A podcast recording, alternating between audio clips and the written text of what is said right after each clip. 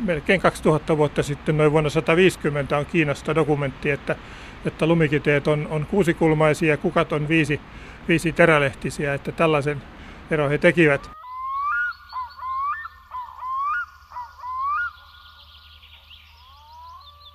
Miten lumikiteet syntyvät? Miksi niitä sanotaan kirjeeksi taivaalta? Miten paljon lunta voi kerralla tulla? Kuinka suuri on ennätysten tiskirätin kokoinen lumihiutale? Tässä ohjelmassa puhutaan lumesta, lumitutkimuksesta, kiteistä, lumimassoista, tieteestä ja toisaalta lumen kauneudesta. Ja lumitutkijoiden erikoisesta maailmasta. Kaikesta tästä puhutaan lumiretkellä hydrologi Esko Kuusiston kanssa. Esko Kuusisto, jos kuulisit tällaisen, tällaisen lumen äänen, mitä tässä nyt meidän jalkojen alla, niin osaatko tästä päätellä, että paljonko on pakkasta? No ainakaan ei kuulu narsketta, että siitä päätellen pakkasta on aika vähän ja lumikin on vähän mennyt vähin ja likaiseksi. Sehän on, on totuus, että mitä kovempi pakkanesta, enemmän se lumi eh, jalkojen alla narskuu. Siellä on nimittäin näitä kidesidoksia ja kiteiden sakaroita, joita ihminen sitten väkivaltaisesti murtaa, aiheuttaa tämmöistä antropogeenista metamorfoosia lumelle, jota lumessa tapahtuu kyllä muutenkin, mutta se tietysti kiihtyy, kun ihminen kävelee siinä. Lumihan sinänsä on hyvä tuota äänen vaimentaja. Jos tulee muutama sentti uutta lunta, niin, niin maisema todella muuttuu paljon äänettömämmäksi. Eli se lumi imee sitä ääntä sitten taas kun se lumi vanhenee ja kovettuu, niin sen jälkeen se voi toimia jopa kaikupohjana, että sillä on tässäkin suhteessa vähän kahtalainen vaikutus. Että jos ajatellaan myyriä siellä lumen sisällä, niin, niin se vaikuttaa aika paljon siihen, miten ne kuulee esimerkiksi. Se voi olla. Nehän on varmaan ihan tarkkoja poikia siinä suhteessa ja, ja osaavat siellä liikkua. Siellähän lumessa periaatteessa, kun eläin lumessa liikkuu, niin se tavallaan voi siellä uida, taikka sitten se kahlaa, taikka Taikka sitten se voi tietysti niin sanotusti juostakin, mutta kaikki on sallittua. Nyt jos tätä lunta vähän kokeilee tarkemmin, niin ainakin tämä on vetistänyt tässä vaiheessa. Täällähän sataa suorastaan vettä. Joo, raekoko on aika iso ja siinä on vettä niin varmaan tuommoinen kolmesta viiteen tilavuusprosenttia. Sen enempää se ei oikeastaan pidetä sitä vettä, sitten se loppu valuu tuonne lumen pohjalle ja muodostaa sitten talvitulvaa, jos sitä oikein paljon tulee. Lumi myöskin vaihtelee, äsken puhuttiin sitä äänen kulkeutumisesta, mutta se vaihtelee myös aika lailla ton suhteet, jos se on hyvin märkää, niin se on paljon painavampaa. Joo, näin on ja todella semmoinen semmoiset yksittäiset lumikiteet, mitä kovalla pakkasella leijailee alas, niin jos niistä pystyisi määrittämään sen tiheyden, eli saisi sen näytteen siitä sillä lailla kerättyä, että se ei painus kasaan, niin sehän on jopa, jopa vain osa veden tiheydestä, 0,01. Kun sitten tuommoinen normaali lumen tiheys, kun se hankeen muodostaa, niin on 0,2 0,4 ja sitten kun se alkaa muuttua jossakin alpeilla jääksi, niin sitten se on 0,6 ja jäänähän se on sitten 0,8, 0,9 eli aika lähelle menee sitten sitä veden tiheyttä. Miten sitten lumen lämmön eristävyys, niin miten se vaikuttaa siihen tämä märkyys? Märkä lumi on paljon huonompi lämmöeriste. Siinä suhteessa voisi tietysti ihmetellä tätä sanaa suojalumi, jos se tarkoittaa, että se suojaa joltakin, niin kyllähän se kuivalumi suojaa paljon paremmin kuin märkälumi. Tämä suojalumi on tuommoinen länsisuomalainen sana, jota minä itse olen käyttänyt, tai meidän mun lapsuudessa Hämeessä. Itä-Suomessa taidetaan puhua suvilumesta ja Pohjois-Suomessa se taitaa olla mätälumi. Että tässäkin suhteessa maakunnat on aika erilaisia. Mutta sitten kun ajatellaan niitä kaikkia eläimiä, jotka talveansa viettävät tuolla lumensuojissa, niin, niin se kosteus tosiaan valuu siitä läpi, että sinne tulee mär- märät oltavat sitten. Kyllä, ja sehän voi olla hyvin pahaksi. Sinnehän voi sitten syntyä jäälinssiä sinne pohjalle ja esimerkiksi poro ei sitten saakaan kaivettua sieltä jäkälää. Jos, jos siellä jäätä on, että tässä suhteessa, niin, niin olosuhteet voi mennä pahoiksi. No, jos lähdetään liikkeelle tästä lumen tarinasta, siitä kohdasta kun se alkaa, niin miten lumi syntyy? Pilvistähän se alkaa ja oikeastaan voisi sanoa, että se lumikide on aikamoinen neurootikko, jos tällaista ihmisvertausta käytettäisiin. Nimittäin yleensä se syntyy siellä pilven sisällä niin, että pakkasta on, on useita kymmeniä asteita ja silloin se syntyy yleensä tämmöisenä prismana jos se syntyisi levynä, eli jos pakkasta olisi vähemmän, niin silloin koko maapallo saattaisi olla asumaton, koska se levy heijastaisi niin paljon lämpöä avaruuteen, että, että ehkä täällä ei elämää voisi ollakaan. No sitten kun se pikku prisma on siellä syntynyt, siellä on tietysti joku tiivistymisydin mukana, epäpuhtaus, likainen sydän, jos näin sanotaan. No sitten se lähtee putoamaan ja ää, sitten kun lämpötila nousee, niin sitten se päättääkin, että en minä halua olla mikään prisma, minä haluan olla tähti. Sitten se muuttuu tähtimäiseksi, kun lämpötila on suunnilleen miinus 15. No sitten kun se tulee alemmaksi, saattaa taas tapahtua se, että se päättää, että nyt musta tuleekin levy. Sitten se voi vieläkin muuttaa mielensä ihan olosuhteiden mukaan. Tietysti jos se aikansa jahkailee, niin se voi päätyä maanpinnalle ihan vesipisarana, eli sulaa, sulaa ennen kuin pääsee maanpinnalle. Näinhän käy itse asiassa usein, koska Suomessakin vuoden sademäärästä 99 prosenttia syntyy lumena, mutta maanpinnalle lumena tulee Suomen sademäärästä tuommoinen 25-30 prosenttia. Eli nyt kun tässä meidän ympärillä on vesisade, niin nämäkin pisarat on saattanut aloittaa matkansa lumikiteinä? Ihan varmasti on, kyllä. Näin helmikuussa niin taatusti tuolla ylempänä on, on kylmää. Miten tämä tiedetään, että mitä, mitä kaikkia vaiheita siinä lumikitteellä on matkan varrella? Onko, niitä, onko olet käyty yläilmoissa ottamassa näytteitä? Varmasti niinkin on tehty, mutta laboratoriossa on tutkittu sitten erilaisissa kosteusoloissa ja, ja lämpötilaoloissa näitä. Ja siinä taitaa olla semmoinen, onko se Nakajan diagrammi japanilaisen tutkijan mukaan, jossa on erotettu oikeastaan kymmenen niin kuin semmoista paine-lämpötila-aluetta ilmakehässä, jossa syntyy sitten erilaisia kiteitä. Yleensähän tuommoinen koste, korkea ilmankosteus, niin se suosii tätä perustähteä, josta me niin eniten tykkäämme jostain syystä. En tiedä, onko se sitten noin ylipäänsä ottaen se paras lumen olomuoto, mutta se leijailee kauniisti ja, ja se voi sitten nähdä lumalla pinnalla ihan, ihan oikeasti kunnon tähtenä.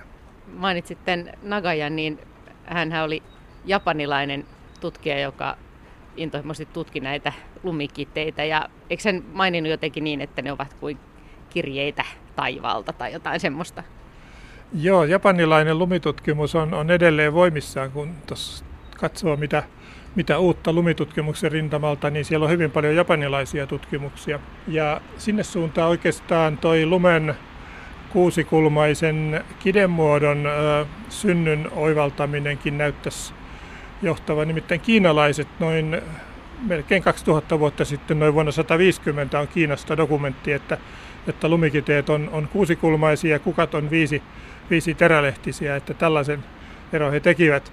No Ruoveden kyläraitilla kyllä jouluna, kun roikkuu ne metriset lumihiutaleet siellä tiennyllä puolella, ne on viissakaraisia ja taisipa olla jonkun safarin mainos, jossa oli kahdeksan sakaraisia, mutta luonto aika lailla pitäytyy kyllä tässä kuudessa. Sitä kidemuotoahan on, on läpi vuosisatojen monet sitten miettineet. Yksi, joka sitä mietti, oli tämä tähtitieteilijä Johannes Kepler – ja sitten filosofi René Descartes, hän myöskin tätä mietti ja oliko sitä Olaus Magnus sitten, oliko hän Uppsalan piispa, hän, hän kovasti lumiasioita tutki joskus 1500-luvulla. Olaus Magnus kirjoitti kokemuksiaan ja käsityksiään pohjoisista kansoista, mutta eikö hänen kuvau- lumikuvauksensa olleet aika tämmöisiä niin sanotusti arktisia? Niinpä taisi olla, että ehkä hän ei ollut mikään lumen ihailija. Hän saattoi enemmän olla tämmöinen kianofobi, joka tarkoittaa lumen pelkääjää. En tiedä, olisiko ihan näin ollut. No sitten on yksi hahmo, joka pitää mainita tässä kohdassa, on tämä Wilson Bentley. Kyllä joo, varhaisin, varhaisin lumi, lumikiteiden valokuvaaja ja erittäin taitava. Hän taisi olla, oliko hän postimies, hän ei kuitenkaan ollut mikään niin kuin fyysikko ainakaan. Hän kuvasi vähintään 5000 lumikidettä ja hän piti niitä kaikkia erilaisina ja minäkin olen joskus hänen kirjansa, johon niitä aika paljon kerätty selailut ja minä nyt kahta ihan samanlaista olen löytänyt, että kyllä niillä, niillä eroja, eroja todella on, mutta hän todella otti elämän tehtäväkseen.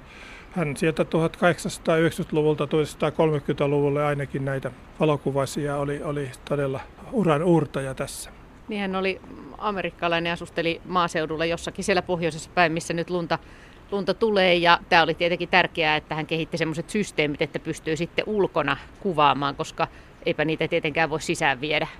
Kyllä, joo, se on, se on totta ja sitten tämä japanilainen Nakaja taas muistan, että hän, hän kasvatti näitä lumikiteitä laboratoriooloissa, niin hän kasvatti niitä kaniinin karvojen päissä. Sitten varmaan se oli varmaan aika hienoa se kaniinin karva, että siitä oli hyvä, hyvä sen kiteen lähteä kasvamaan. Onko nämä lumitutkijat jotenkin hiukan erikoista joukkoa?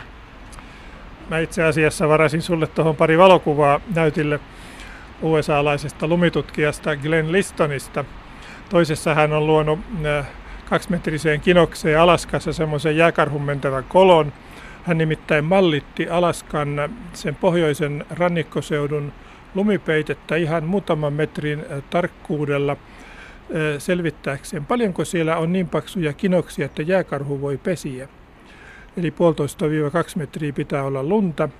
No sitten siinä on toinen kuva, jossa tuota, hän makaa hangella – pitkä parta siinä, siinä sojottaa ja hän tutkii siinä ää, tätä lumen tuulen aiheuttamaa lumikiteiden liikettä siinä hangenpinnan lähellä.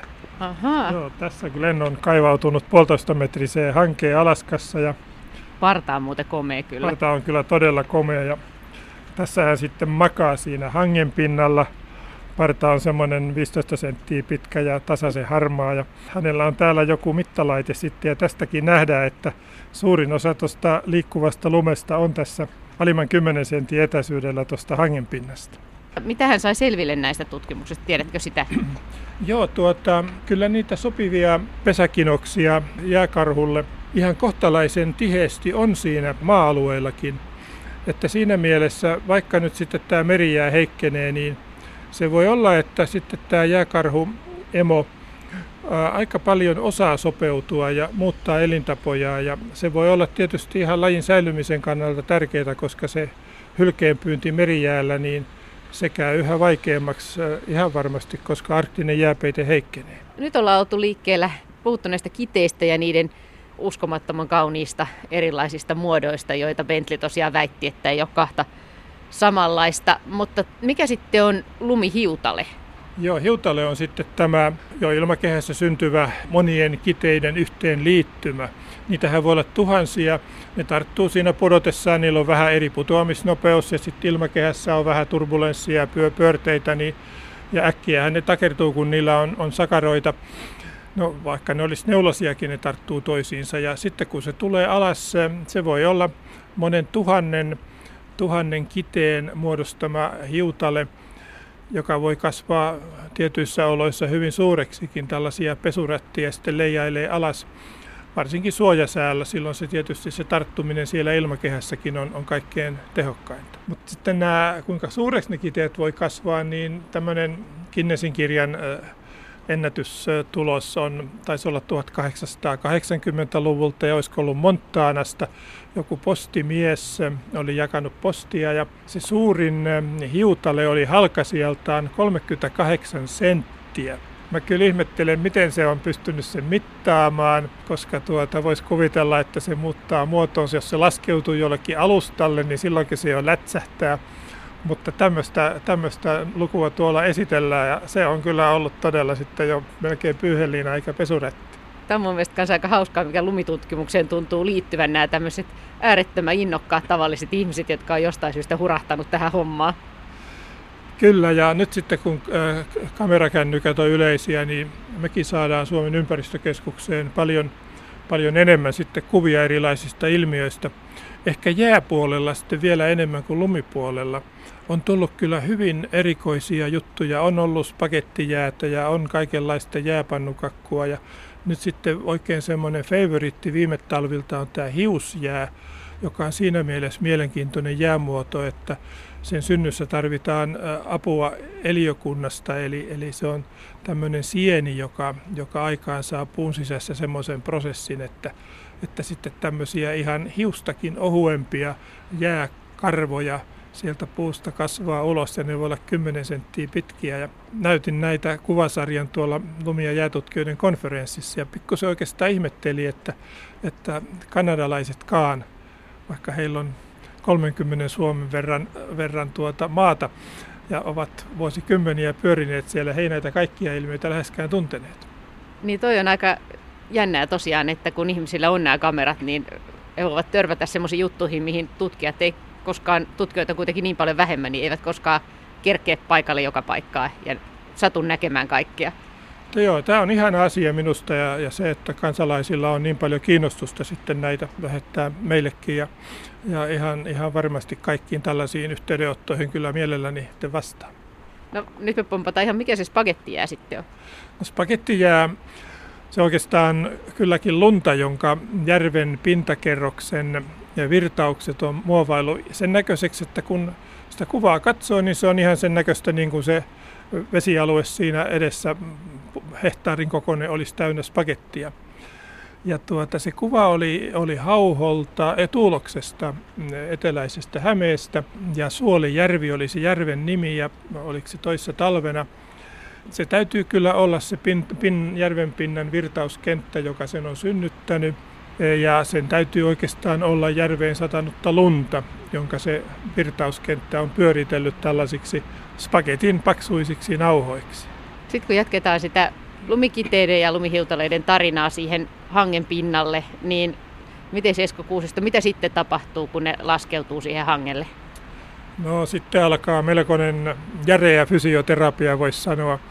Nimittäin siinä hangessa käynnistyy metamorfoosi ja pääsääntöisesti se on kyllä tämmöistä hävittävää.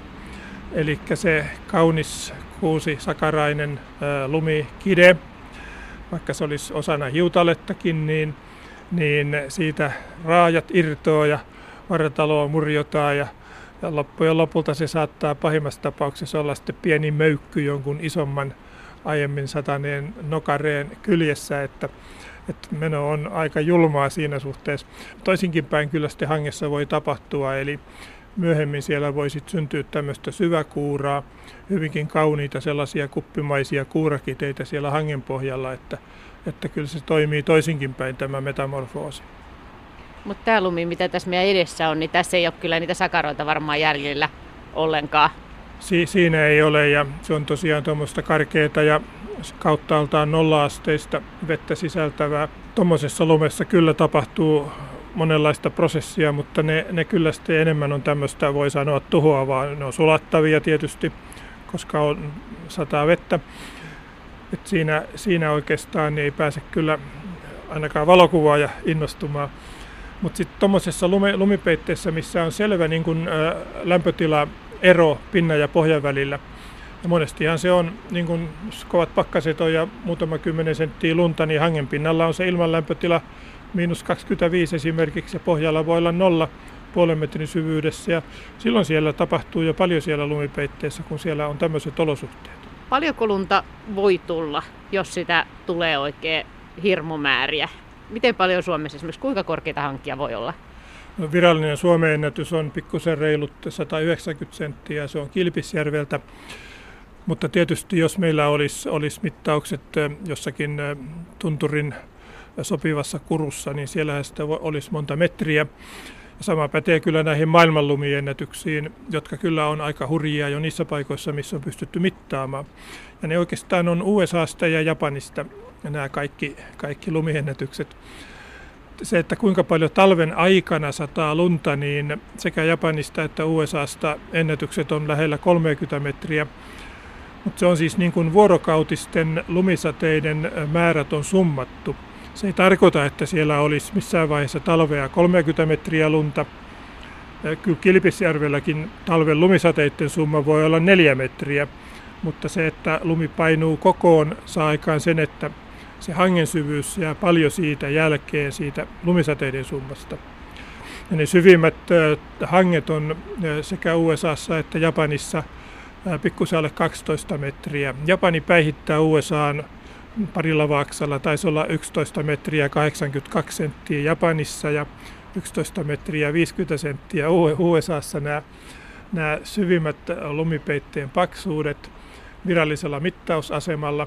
Ja tämä tarkoittaa nyt semmoista lunta, joka sulaa kesällä pois. Jäätiköllähän sitä voi kertyä vuodesta toiseen, että ne on poissuljettu tästä No sitten yksittäisen pyryn ennätys, siitä ei taida kovin tarkkaa tietoa olla, mutta tuommoista kahta metriä vuorokaudessa on tiedossa.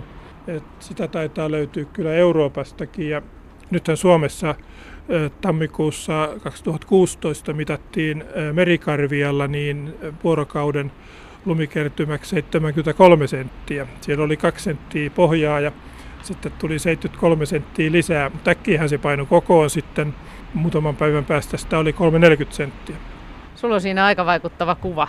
Joo, tämä on japanilainen maantie sieltä vuorilta, missä sitä lunta on paljon ja ilmeisesti osin ihan turisti, turismisyistä ne pitää sitä maantietä auki. Se on tuommoinen 6 metriä syvä mutkitteleva kaukalo, niillä täytyy olla joku erikoinen aura, joka puhaltaa sen lume sitten tuolta ylös.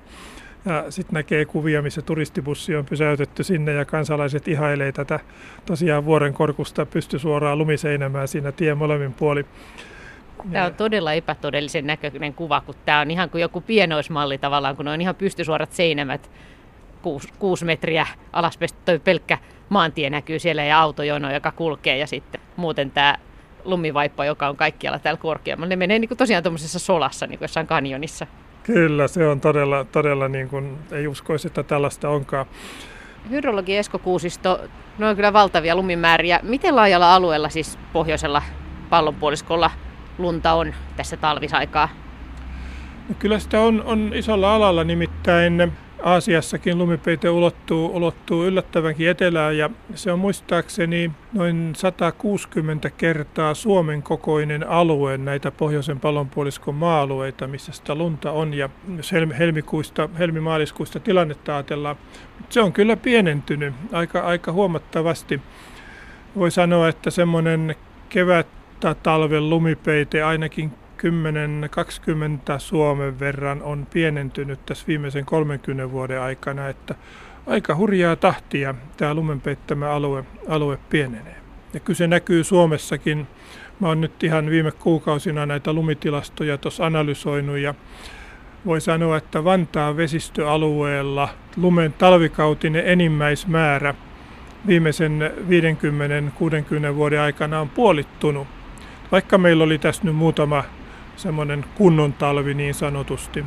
Siitä on puhuttu ja sitä paljon tutkitaan ja mietitään, että mihin kaikkeen tämä lumen väheneminen sitten vaikuttaa ihmisten elämässä ja tietenkin luonnossa eläimet ja kasvit, jotka on siitä riippuvaisia. Mutta yksi asia on tietenkin myös tämä ihan tämä lumen, lumen kauneus. Siis onhan esimerkiksi suomalaiset, vaikka taidemaalarit, niin maalanneet lunta kautta aikojen. Joo, onhan tosiaan Haloselta taisi olla näyttely Pekka Haloselta ihan pelkästään hänen lumi, lumitöittensä pohjalta ja Kallen Kallela on sieltä mekäläisenkin kotipitäjästä Ruovedelta maalannut näitä, näitä kevät-talvisia lumisia maisemia.